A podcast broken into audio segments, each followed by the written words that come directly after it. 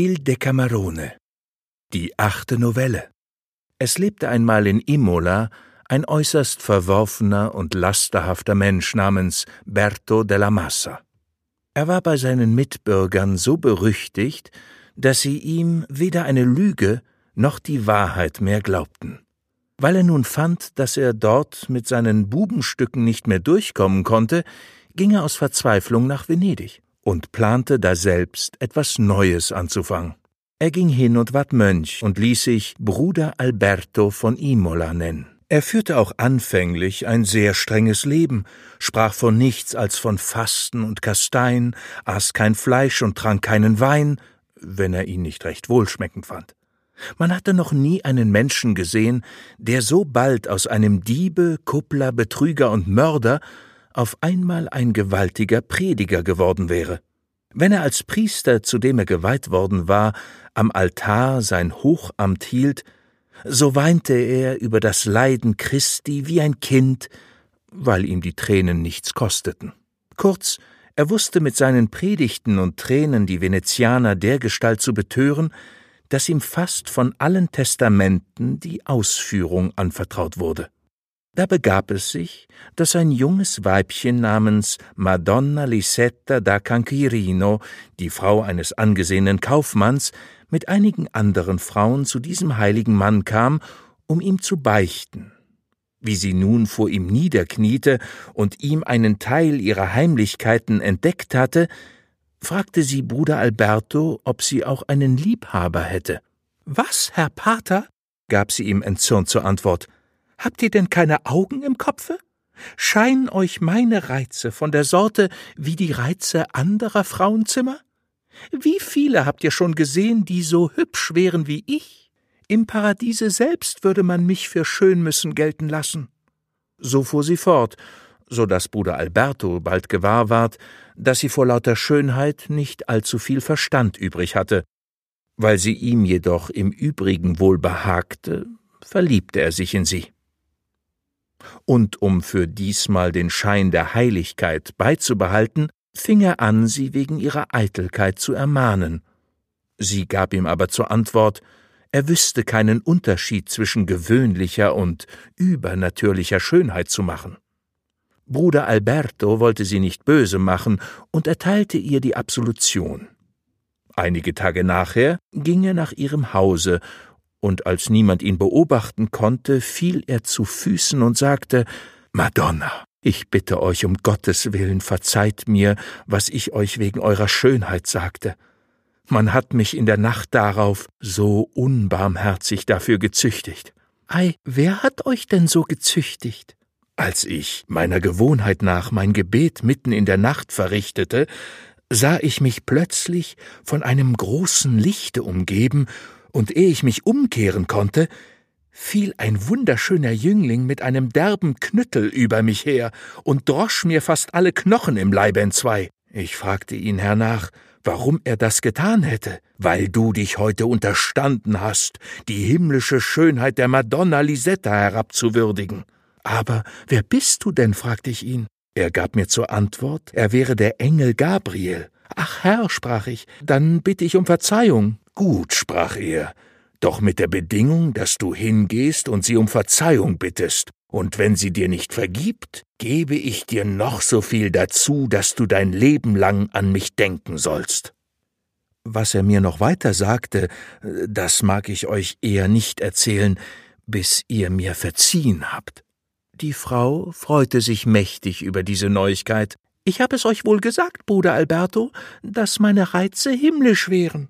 Aber bei Gott, damit euch in Zukunft nicht mehr Leid geschehe, so will ich euch herzlich gern verzeihen, wenn ihr mir sagt, was der Engel noch weiter mit euch gesprochen hat. Madonna, das will ich tun, aber hütet euch um Gottes willen, mit einem Menschen in der Welt davon zu reden. Wisst demnach, der Engel Gabriel liebe euch so sehr, dass er schon manchmal gern eine Nacht bei euch würde zugebracht haben.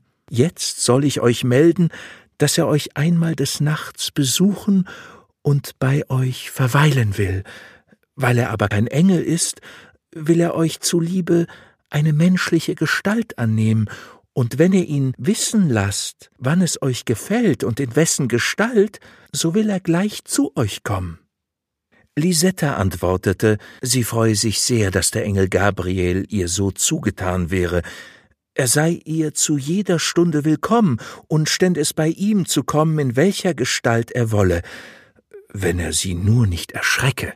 Madonna, sagte Alberto, ihr habt klüglich gesprochen. Ihr könnt mir aber auch wieder eine große Gnade erweisen, die euch nichts kostet, wenn ihr ihn nämlich in dieser meiner Gestalt bei euch erscheinen lasst. Er wird nämlich meine Seele aus meinem Leibe gehen lassen und sie ins Paradiese schicken, solange er bei euch bleibt. Ich bin es zufrieden, dass ihr dieses Vergnügen genießt für die Prügel, die er euch um meinetwillen gegeben hat.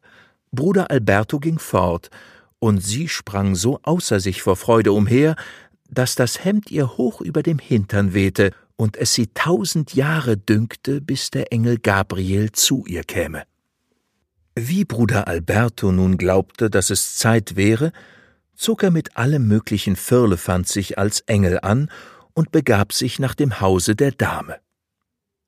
Als sie die weiße Gestalt hereintreten sah, kniete sie nieder. Der Engel gab ihr seinen Segen, erhob sie von der Erde und winkte ihr, sich zu Bette zu begeben.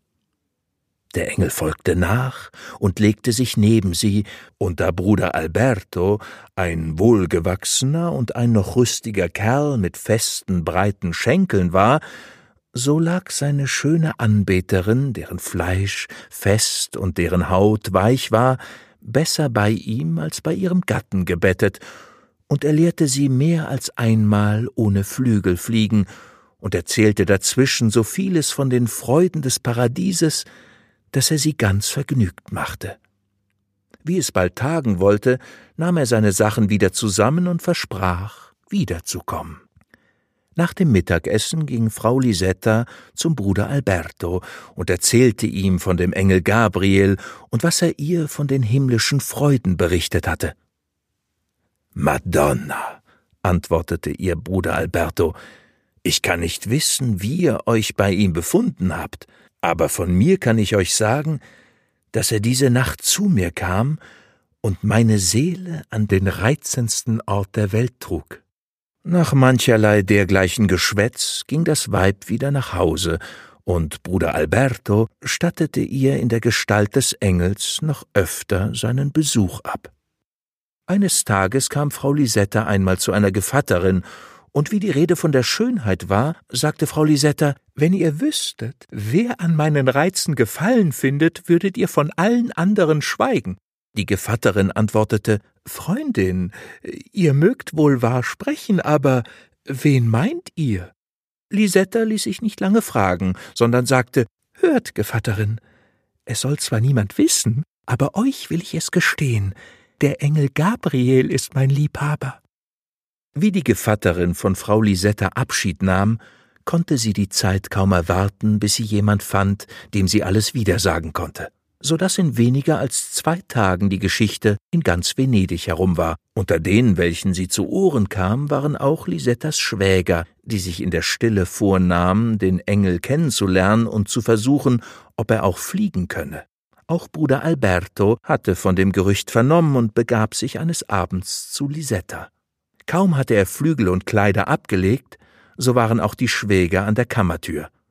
Bruder Alberto, der das Geräusch hörte, öffnete ein Fenster, welches nach dem großen Kanal hinausging, und sprang hinab in das Meer.